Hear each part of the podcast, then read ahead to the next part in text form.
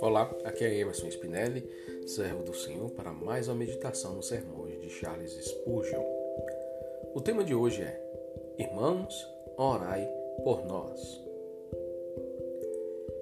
Reservamos esta manhã do ano para refrescar a memória do caro ouvinte sobre o assunto da oração em favor dos ministros. E nós ardentemente imploramos a cada cristão que confirme o, fervor, o fervoroso pedido deste sermão. Primeiramente, exclamado por um apóstolo e agora repetido por nós. Irmãos, nosso trabalho é solenemente importante, envolvendo alegria ou angústia para milhares. Lidamos com as almas para Deus, em assuntos eternos. E nossa palavra é um perfume de vida para a vida ou um perfume de morte para a morte. Uma responsabilidade muito pesada repousa sobre nós. E não será pouca a misericórdia se ao final formos encontrados limpos do sangue de todos os homens, como oficiais do exército de Cristo. Somos um alvo especial para a inimizade dos homens e dos demônios. Eles aguardam a nossa hesitação e trabalham para nos derrubar. Nossa sagrada vocação nos envolve em tentações, as quais vocês estão isentos. E acima de tudo, muitas vezes nos afasta de nosso deleite pessoal sobre a verdade para uma ministerial e ofici oficial consideração sobre ela. Nos encontramos com muitos casos complicados e nossa inteligência não é adicional. Observamos rebeldias muito, tri muito tristes e nossos corações são feridos. Vemos milhões perecendo e nossos espíritos desfalecem. Desejamos ser-lhes proveitosos pela nossa pregação, desejamos ser abençoados para seus filhos, desejamos ser úteis tanto para santos como para pecadores. Por isso, queridos amigos, intercedam por nós ao nosso Deus.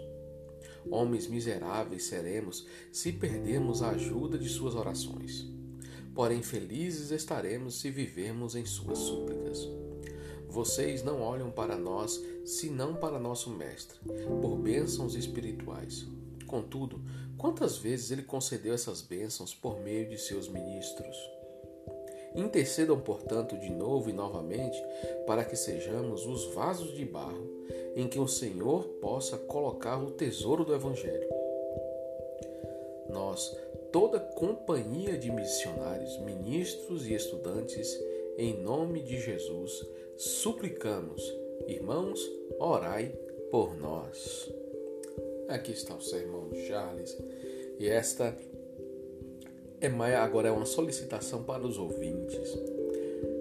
Interceda por nós, pastores, mestres, evangelistas, apóstolos, profetas, missionários, bispos. Intercedam por nós. Porque a maior alegria daquele que serve ao Senhor é, é ver vidas sendo transformadas. E muitas são as batalhas, as lutas que o inimigo de nossas almas tem travado para impedir que o Evangelho seja proclamado. Então, meu irmão, meu caro ouvinte, interceda pelos seus líderes, interceda por aqueles que estão conduzindo o Evangelho, para que eles possam estar sempre cheios da verdade, da perseverança, do amor, que mesmo em muitas tribulações, Aquele que está conduzindo a palavra não desista nem se desanime. Este é o pedido daqueles que estão à frente, que faz agora para você, caro ouvinte. Interceda por nós, orai por nós, para que a pregação continue. Porque já imaginou se não houvesse mais pregação do Evangelho em meio a esta geração? O mundo com certeza estaria muito pior. Então continuemos as orações, continuemos nos apoiando, porque nós também estamos orando, intercedendo, pregando para aqueles que não conhecem o Evangelho e para aqueles que conhecem também. Sejam edificados em Cristo Jesus. Amém?